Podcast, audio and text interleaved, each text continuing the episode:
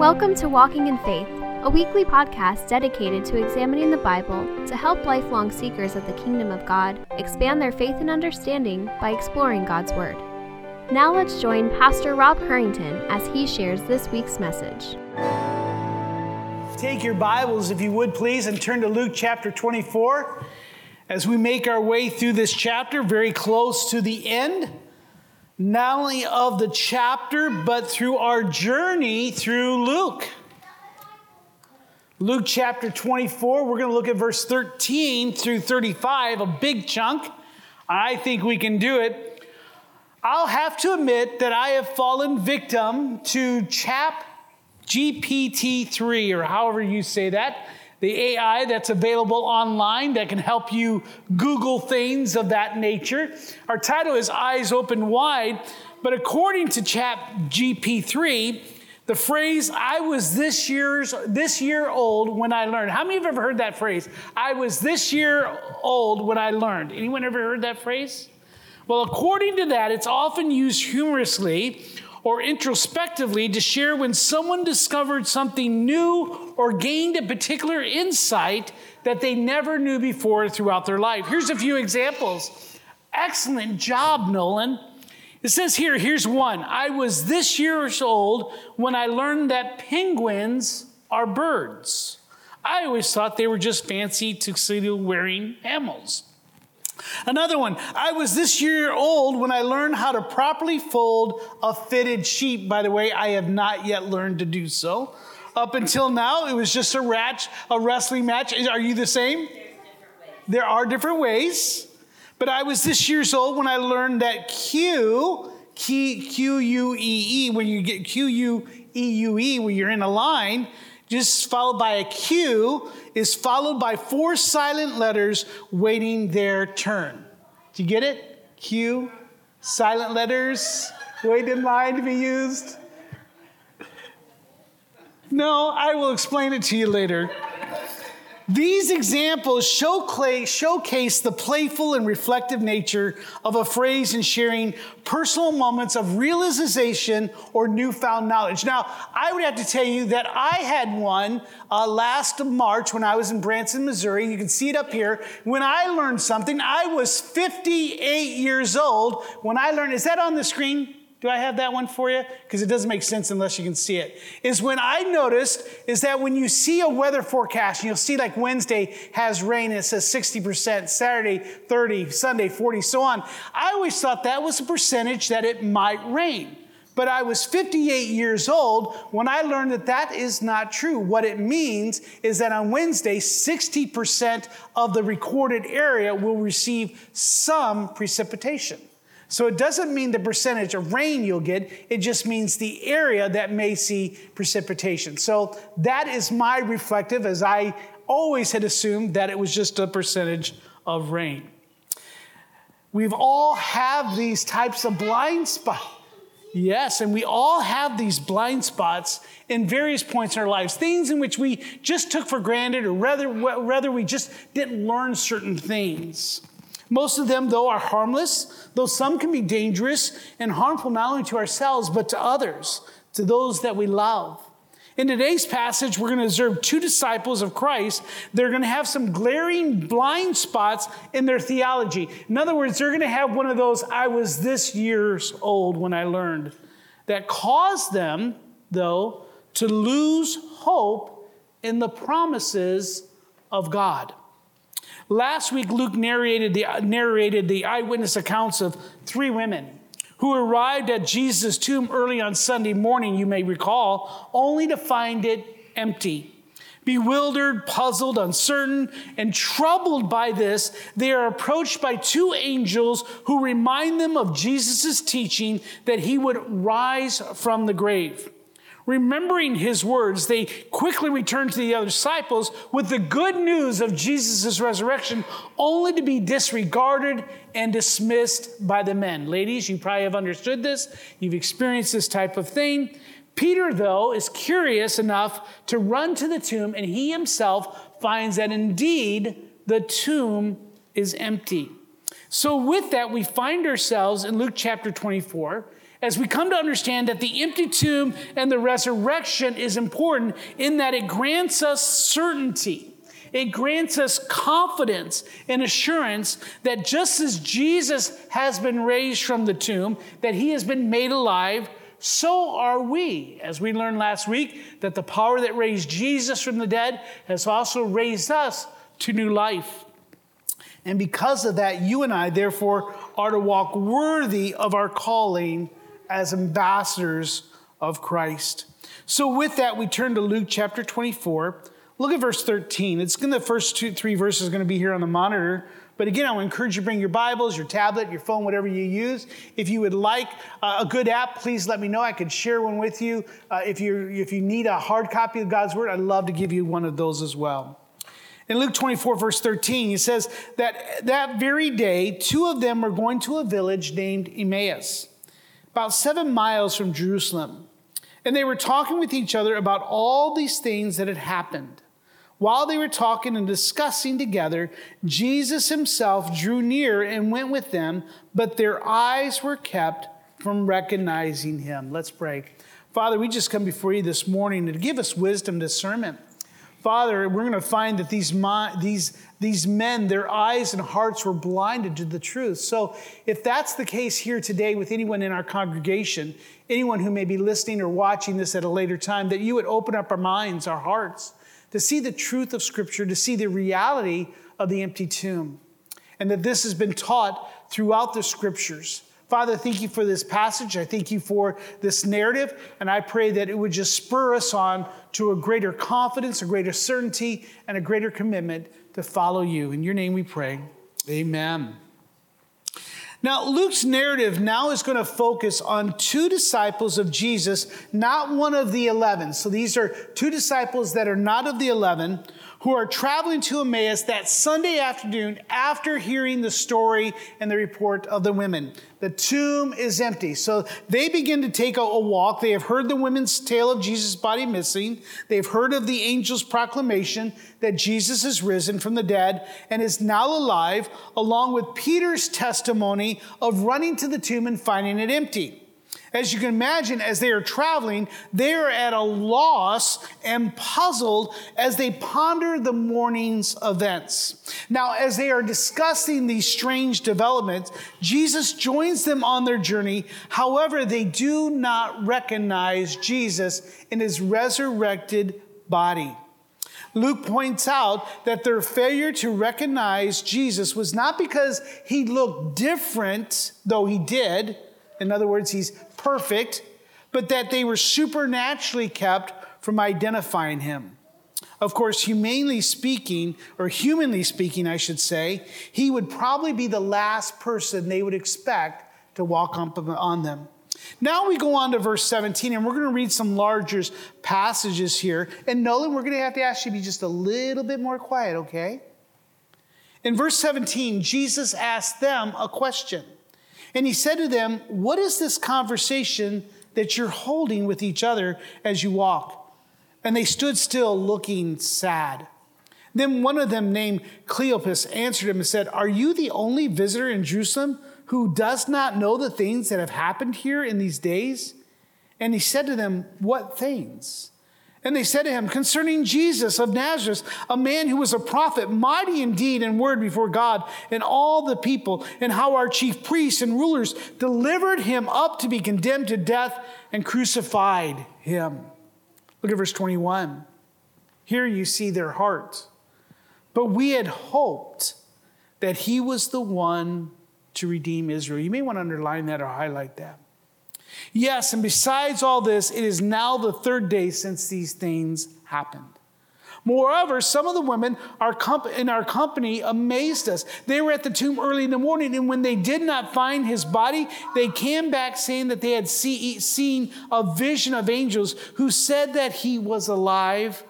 And in verse twenty-four, "Some of those who were with us went to the tomb and found it just as the women had said, but him they did not see." So as Jesus inquires through their conversation, they're surprised to find that he's not even aware of the events that have occurred in Jerusalem over the last week. Of course he is, but he's kind of, I hate to say playing devil's advocate. That seems to be a, a bad term to say of, of our Savior. But however, he's just kind of inter, uh, saying, kind of acting you know, as, what's happening? What are you talking about? They then shared how all of their hopes, all of their dreams, all of their aspirations were bound in a man that they believed was the Messiah, the anointed one of the Lord. To their dismay, the religious and political leaders had condemned their only hope to death and crucified him three days ago. They then voiced their surprise that that very morning it was discovered that Jesus' body was missing, with angels declaring that he was alive, but no one had actually seen him.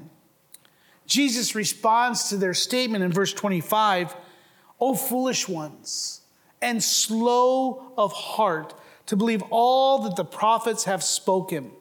And here verse twenty-six is key. "Was it not necessary that the Christ should suffer these things and enter into his glory? And beginning with Moses and all the prophets," Luke writes, "he interpreted to them all the scriptures, the things concerning himself."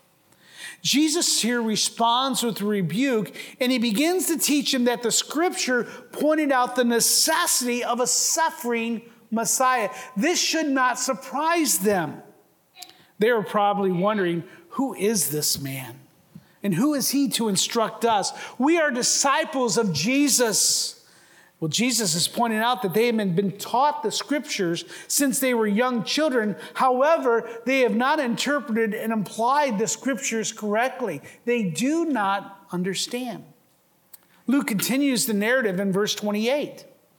"So they drew near to the village to which they were going, and he acted as if he were going farther.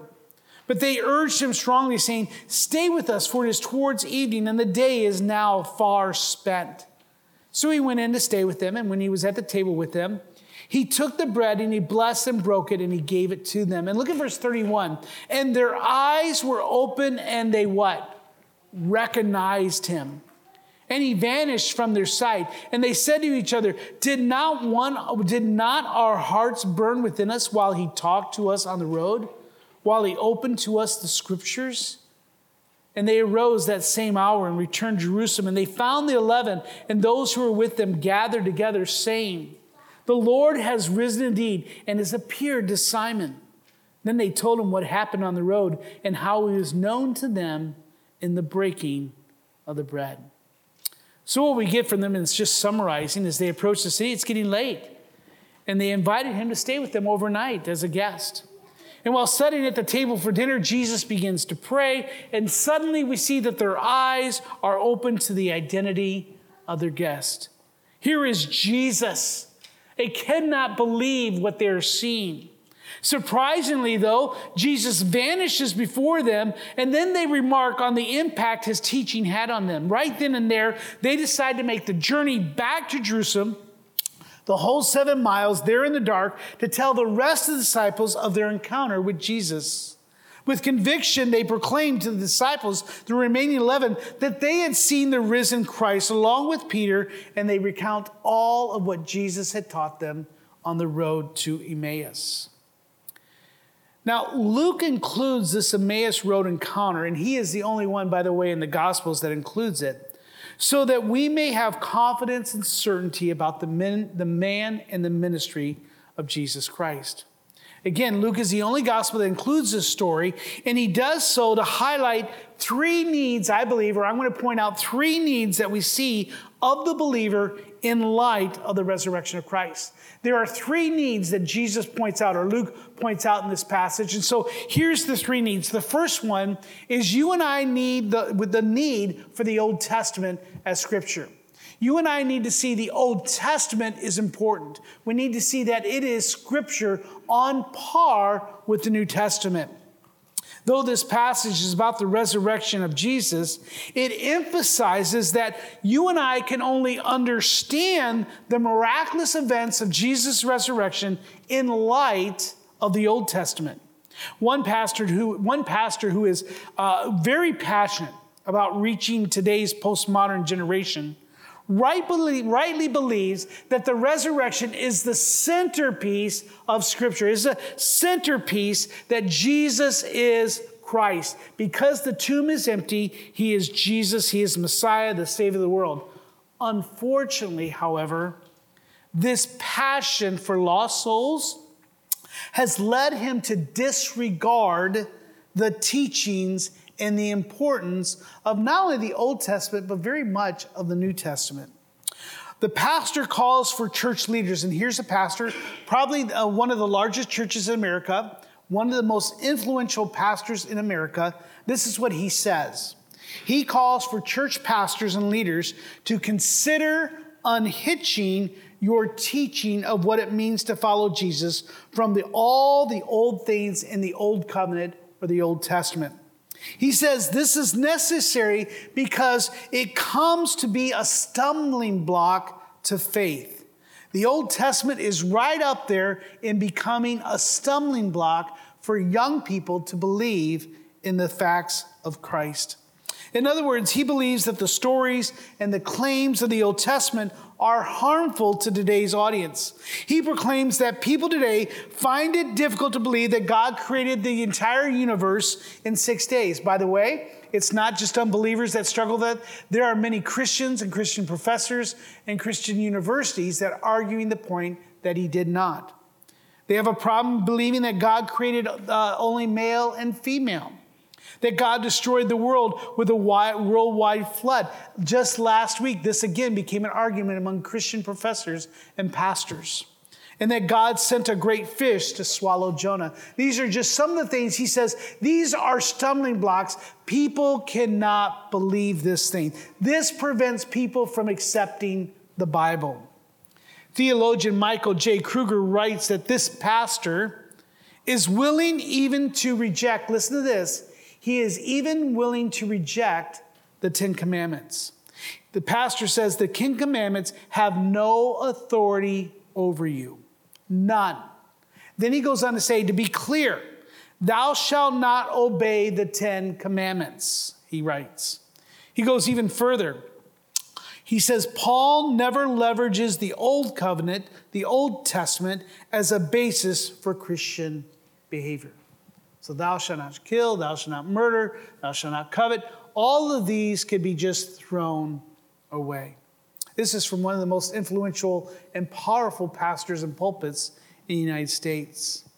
Kruger goes on to state that for this pastor, the Old Covenant, the Old Testament, is about hating enemies. The new is about loving them. The Old Covenant is filled with misogyny, where women are commodities. But under the new, they are partners. In the Old Covenant, God is holy, but the New Covenant, God is love, as if he's no longer holy. The Old Covenant, God is angry, but the New Covenant, God is brokenhearted. In the Old Covenant, people relied on the Bible, but in the New Covenant, they are just people. This pastor there calls for Christians, churches, and pastors to disentangle themselves from the Old Testament. Sadly, this pastor is mistaken, and his present trajectory has proven not only his error in this regard, but now as, as he now questions the importance of the virgin birth of Christ along with any and all of his miracles. And he has a passion to win people to Christ. But to do so, he wants to eject all of the things that speak of Christ. Take your Bibles, if you would, and turn to Second Timothy chapter three. Because I want to share with you, instead of following this pastor's error, Jesus asserts and highlights the importance of the Old Testament. The Apostle Paul, writing to Timothy, reminds him of the importance of the Old Testament in Second Timothy chapter three. And look with me at verse fourteen. Timothy, or Paul is writing to Timothy, and he says, "But as for you, Timothy, continue in what you have learned and have firmly believed, knowing from whom you've learned it, and how from childhood You have been acquainted with the sacred writings. Well, as Paul is writing this, what are the sacred writings that Timothy has grown up being taught? The old scriptures, the Old Testament. He says, which are able to make you wise for salvation through whom? Jesus Christ our Lord. So the Old Testament is enough to make you wise towards salvation through Christ. And then he goes on to say, all scripture is breathed out by God and profitable for teaching us what is right and wrong, for reproof to tell us when we've gone wrong, for correction, tell us how to get right, how to get back on the right track, and then for training in righteousness, how to stay right, how to stay on that narrow path. Why? So that the man of God may be complete, equipped for every good work. So you and I have to see the need of the Old Testament. It is only through the foundation of the Old Testament that you and I can understand the importance of the resurrection, of the resurrection, and vice versa. We can now understand more fully the Old Testament as we read the New. The Old Testament is inspired, breathed out by God, and is not to be depreciated. It is not to be dismissed, nor disregarded, or disentangled, or unhitched. If you're like me, your New Year's resolution to read through the Bible is going well until you and I get stuck as we reach the middle of Exodus and into Leviticus, right? But it is in Leviticus that helps us understand the atonement and the substitute uh, sacrifice of Christ. It helps us understand what is happening at Calvary. It is in Exodus and Leviticus that you and I learn how a wicked and rebellious people, you and I, can approach a holy, just, loving God. Now, I agree that the Old Testament can be difficult at times, but I want to encourage you. This need to read the Old Testament is important. So I encourage you to continue to read, praying that God will give you great insight into his wonderful plan of redemption that's found as soon as you hit Genesis three fifteen. Even in the beginning, we write, read very clearly, in the beginning, God created. Now, first is the need of the Old Testament. The second point that we see here is the need to interpret and apply Scripture, the Old Testament in particular, correctly. Secondly is the need to interpret and apply Old Testament Scripture correctly. As you and I look back at the expectation of the disciples, we see that in some ways they were correct. Looking back at verse nineteen of Luke twenty-four, the disciples described Jesus as a man who was a prophet, mighty indeed, and the word of God, and, and, the, and mighty indeed and word before God and all the people. Jesus made a mark. Remember, they were amazed at his teaching. They, they knew that he taught as someone who had authority. After following Jesus for some time, listening to his life-changing messages, witnessing his wondrous miracles, and observing his righteous living, they had been convinced that Jesus was the promised Messiah. He was the anointed one of the Lord. And they admit in verse twenty-one, all of our hopes was found in him that he would be the man to redeem Israel. Now this hope is far first found in Psalms in the Old Testament. In Psalms twenty-five two, David sings, "Redeem Israel, O God, out of all of his troubles." So in Jesus, they were saying, this is the one who will redeem us. And like all Jewish men and women, the source of their strength in enduring the centuries of subjugation by their enemies was the promise that was given to them through the law, through the prophets and the writings, that Yahweh would one day send a Redeemer to deliver them from all of their enemies and restore them as a nation with the rightful heir of King David sitting on the throne. This was their hope. This was their expectation. They, every child that was born in the line of David would come with the anticipation, is, is he the one? Is he the one? Is he the fulfillment of the promises? Now, at this point in time, as we're looking at these men of Emmaus in Luke chapter twenty-four, it has been centuries before since the promises have been made, uh, actually millennia or more. There have been no prophets in Israel for over four hundred years. God has been silenced. But here, Jesus arrives on the scene with the, the interesting and adventurous John the Baptist, setting the stage by proclaiming that the time was near to repent. Anticipation is high in Israel, as Jesus proves to be more than just a mere prophet. He had proven himself to be more than just a mere man. Jesus was recognized as a prophet in Israel by many. In the New Testament, we say, Jesus himself, truly I say to you, no prophet is acceptable in his hometown. You can remember that when he would travel back to Nazareth, the people didn't believe in him. He refrained from doing many miracles because of that. Jesus, again, in Luke thirteen says, I must go on my way today and tomorrow and following the day, for it cannot be that a prophet should perish away from Jerusalem. After raising a young man who was dead back to life, in Luke seven sixteen, it says that fear seized all those who witnesses Jesus' power. And they glorified God, saying this, a great prophet has risen among us, and God has visited his people.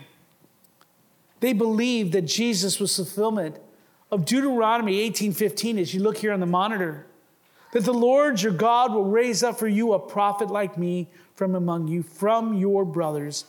It is to him you shall listen. However, as these men are walking down the road back to Emmaus, their hopes are dashed as they relate to Jesus, that the chief priests and the rulers delivered him up to be condemned to death, and they crucified him. They remarked that it's now been three days since these things happened. I don't know if you've ever had your dreams and aspirations broken or destroyed, something you desired that did not come to be. But if you have, you understand maybe what they were feeling, at least maybe a tiny bit. But these men are really defeated men as they're walking back. I wonder if they're walking away because why else should we stay in Jerusalem with the rest of the disciples? Not sure why they're going to Emmaus, but here we see their spirits are crushed. Though Jesus had warned them of this fact, that he would be de- that he would be crucified and dead, along with the promise that he would rise from the dead, he had been sharing that with them for years, but yet still, these two men, along with the eleven and the rest of the disciples, are rudderless and confused. They don't know what to do. They can't get together and decide anything. In Luke chapter nine, verse twenty-two, Jesus had taught, the Son of Man must suffer many things and be rejected by the elders and the chief priests and scribes and be killed, and on the third day he will be raised. Jesus had shared with them at least three times, that's recorded in the Gospels for us, that Jesus would continue. Remember, Paul or Peter... Uh, Peter would say, no, not let it, it will not be so. And, and Jesus says, depart from me, you wicked. You know, get behind me, Satan. Jesus responds to their defeated attitude by rebuking them. He says, oh, oh, foolish ones and slow of heart. He calls them and he uses the walk to Emmaus as a teaching tool, as Luke records, that beginning with Moses and all the prophets, speaking of Genesis all the way through Malachi, he interprets to them in all the scriptures the things concerning himself. John MacArthur writes in his commentary, you'll see it here, I believe, on the monitor. He says the gist of what he expounded would have undoubtedly included an explanation of the Old Testament sacrificial system. What was that all about? Why were they killing bulls and sheep and rams and birds? Which was full of types and symbols. It spoke of his suffering and death. He goes on to say he also would have pointed them to the major prophetic passages that spoke of the crucifixion, such as we see in Isaiah. He would have pointed out the true meaning of the passages of, of David and the others, and a host of other key messianic prophecies, particularly those that spoke of his death and resurrection. You see, the problem, though, wasn't that they did not know the Old Testament scriptures. Remember, for they have grown up listening and memorizing what you and I would call the Old Testament. They knew them better than you and I. The problem wasn't that they did not know the scriptures. The problem was that they had not interpreted or applied scripture correctly. The Apostle Paul commands Timothy, I believe also here in the monitor, do your best to present yourselves to God as one approved, a worker who has no need to be ashamed, rightly handling the word of truth. This is where we get Awanas, approved workmen are not ashamed. We need to handle the word of God correctly. And just leave that up for, the, for, you for a moment as you look at that. The problem that we have today, as we speak of that pastor, is that he is not handling the word of God correctly, as are many not handling correctly. There are too many people who will not take the time nor the energy to interpret and apply the word of God correctly. The key to do in doing so is finding the intent of the author. In other words, you and I have to find out what the author means. Uh, I don't know how many times you've been in this in a Bible study or maybe a class. I, I don't know if you remember English literature and maybe your senior year of high school. Uh, that's when I took it. We would read a poem and they would, and then the teacher would always say, well, what does that poem mean to you, right? Or what does that song mean to you? Whatever. And, and, and we would have uh, ten, fifteen different Uh, ideas of what that meant. However, our teachers that I can recall can never meant saying, what did the author intended to mean with that? It's the same with scripture. How many times have you been in a Bible study, you read a portion of scripture, and the guy points to you and says, what does that scripture mean to you? Ah, oh, it's good. What, what does that scripture mean to you? Ah, oh, awesome. How about you? And again, you'll get five to seven different types of interpretations, but then all of them just sit there and say, ah, that's good. And many times, they're all contradictory of one another. But see, you and I have to get back and say, what is it is that the author is intending to share with us? This is a danger today, as many are picking and choosing what they want to believe in the Bible. Thomas Jefferson did that with his famous Jefferson Bible, where he would take his Bible and he would cross out or mark out, cut out all the miracles of Jesus because he didn't believe that Jesus was the Son of God.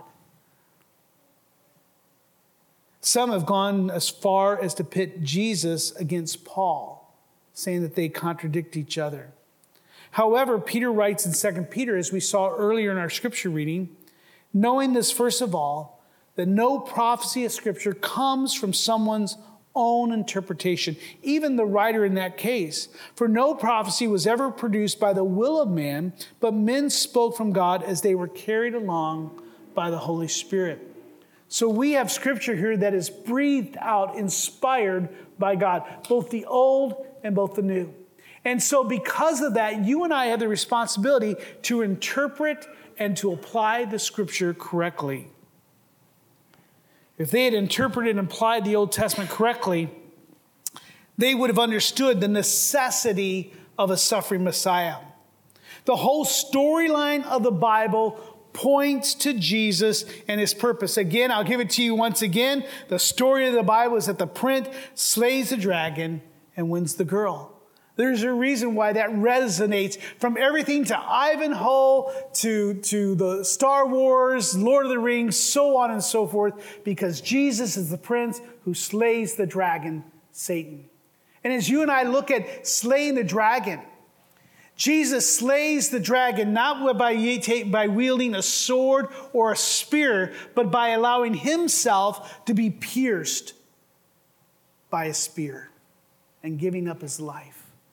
And of course, as we say, in doing so, he raises from the, rises from the dead, and he wins the girl, which is the bride of Christ, which is the church, is you and I. And so you and I have to recognize that the Bible, the Old Testament, is telling us this story. It's telling us who the prince is. We're telling us who the dragon is, who the girl is, how will he slay, how will he win. In all of that, it points to Christ. Theologian Garland writes, rightly concludes that Jesus did not overwhelm these two disciples by some spectacular revelation of himself that imposes faith on them. Isn't it interesting? Jesus didn't do a miracle. He doesn't even show them at this point the, the, the nail prints on his hand or the, the spear, the wound on his side. He doesn't do any of that. Instead, he does it the old-fashioned way by interpreting Scripture for them. They need to hear the word of God to clear up the confusion of their own words. As Charles Spurgeon said, the Prince of Preachers, he declared, "From every text in the Bible, there is a road to Jesus." And so when you and I read Scripture, we understand it in the light that Jesus is that Prince. He is the anointed one of God. So first, we see the importance, the need for the Old Testament. Secondly, we see the need to interpret and apply the Old Testament correctly, because this is what led them to lose hope. But then here's third, the third need. The third need is for our eyes to be supernaturally opened. Our eyes to be supernaturally opened. Take your Bibles, if you would, please, and turn to Second Corinthians chapter four. As you're turning there, Thomas Schreiner comments on these two men. He says, the two disciples then note that it's the third day since Jesus rose or was crucified. And for them, this is an indication that the promise had not been actualized. But the third day for Luke is the day of resurrection, the day of redemption, the day the promises are realized. He goes on to say that we see multiple biblical antecedents here. Listen to this. Isaac is delivered from Abraham's knife on the third day on the journey. The Lord comes down and meets his people on Sinai on the third day. Hosea proclaims that the Lord will raise Israel on the third day, and Jesus himself predicted he would raise, uh, rise on the third day. So at Scripture, you always see the third, you'll see seventy, you'll see forty. So you'll see that there are things in which there are cycles, repetitive things that are teaching us. These two are not only, though, prevented from recognizing Jesus physically, but they also do not perceive the significance of the words they are saying, not realizing that the matters they have discussed have been fulfilled. They are blinded to that fact. Even though that they follow Jesus, listen to Jesus, were disciples, they're still blinded. That they did not understand at first should not surprise us. As the Bible warns us in Second Corinthians chapter four, look at verse three. If our gospel is veiled, in other words, if we are not able to see it, it is veiled to those who are perishing. In their case, the God of this world has blinded the minds of the unbelievers to keep them from seeing the light of the gospel of the glory of Christ, who is the image of God. At this time, they were blinded. They could not see the truth. In his first letter to the church of Corinth, Paul had pointed out that the word of the cross is folly to those who are perishing, but to us who are being saved, it is the power of God. And that Jews demand a sign and Greeks seek wisdom, but we preach Christ crucified. It's a stumbling block to the Jews, and it's folly or foolishness to the Gentiles. Why? Because their eyes are blinded. You may recall that Paul knew what it meant, or what it was like to be blinded to the wondrous news of the gospel. For he once was a persecutor of the church, seeking to quell its influence and stop its growth. However, on his road to Damascus, Jesus supernaturally intervened as he introduced himself to Paul physically by blinding him. Yet in the mercy of God, Paul believed, we called him Saul at that time, but he believed and repented from his sins and been then baptized. Luke writes that at his baptism, that immediately something like scales fell from Paul's eyes. Remember, he was blinded on that road. This physical miracle is similar to the spiritual miracle that happens when the Holy Spirit blows like the wind. Remember Jesus' teaching to Nicodemus, the Spirit blows and hearts are regenerated. Paul encouraged believers, seen here on the monitor. For God, who said, "Let light shine out of darkness," has shone in our hearts to give the light of knowledge of the glory of God in the face of Jesus Christ. So God has opened our eyes as the means to ambassadors to Christ so that God may open the eyes of others as we share the gospel. So you and I, again, as a just as an, an advertisement for Randy's teaching in the adult core class at nine forty-five, is we are ambassadors for Christ. It is through us that God makes his appeal for man to be reconciled to God. But as we're doing that, it's us sharing the gospel, praying that the Holy Spirit will open the blind eyes of the lost, that they may see the good news and repent and turn towards him. You and I must recognize that our families and friends are in need to have their eyes wide open. But this only happens as the Spirit uses our obedience in sharing the gospel. Jesus taught on the Sermon on the Mount, "You are the salt of the earth, but if salt lost its taste, how shall its saltiness be restored? It's no longer good for anything except to be trampled under people's feet." He goes on to say, "You are the light of the world. A city set on a hill cannot be hidden. Nor do people light a lamp and put it under a basket, but on a stand, and it gives light to all the house." He goes on in the same way as you can picture that right now in your mind's eye. "Let your light shine before others so that they may see your good works and give glory to your Father who is in heaven."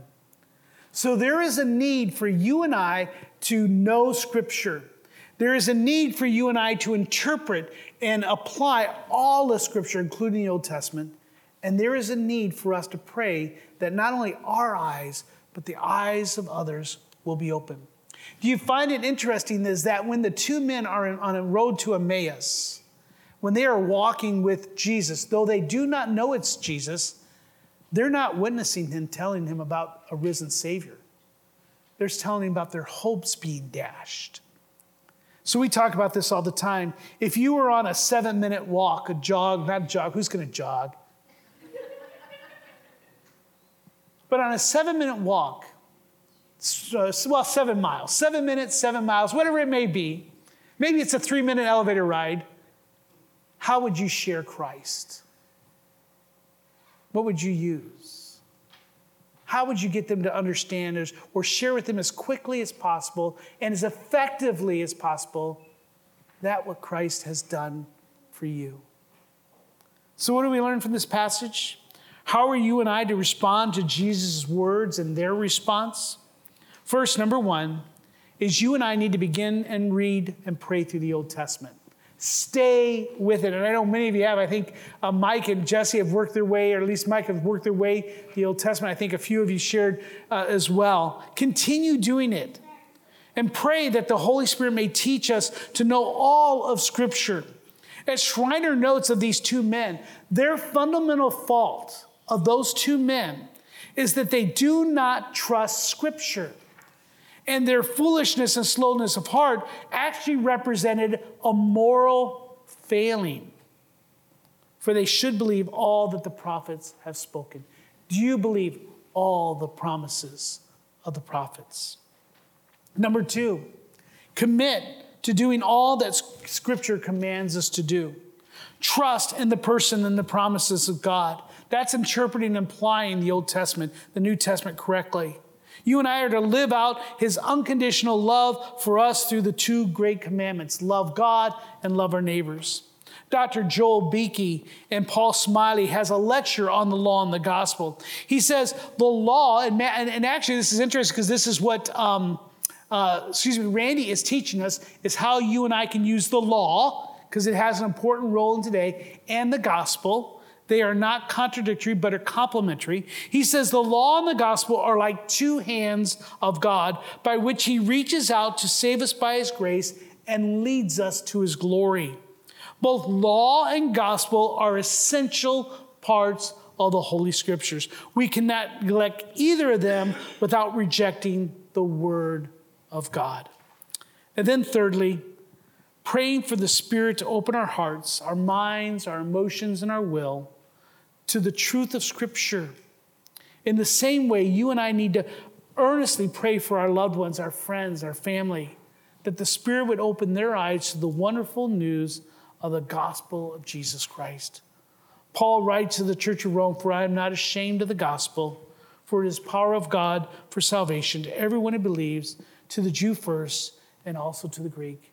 This includes the miracles of Christ, the great grand stories of the Old Testament that many times can be very difficult to understand. All of this is found in God's word. We need to come to know it, interpret it, apply it, accept it as God has given it to us. Let me leave you with just one last quote by Benjamin Keach. He writes that rocks and stones are naturally rough and unfit for use until they are hewed and square. So the hearts of wicked men are naturally rough and unfit for any spiritual use until they are hewed by the axe and hammer of the word. The Old Testament, the New Testament, breathed out for God.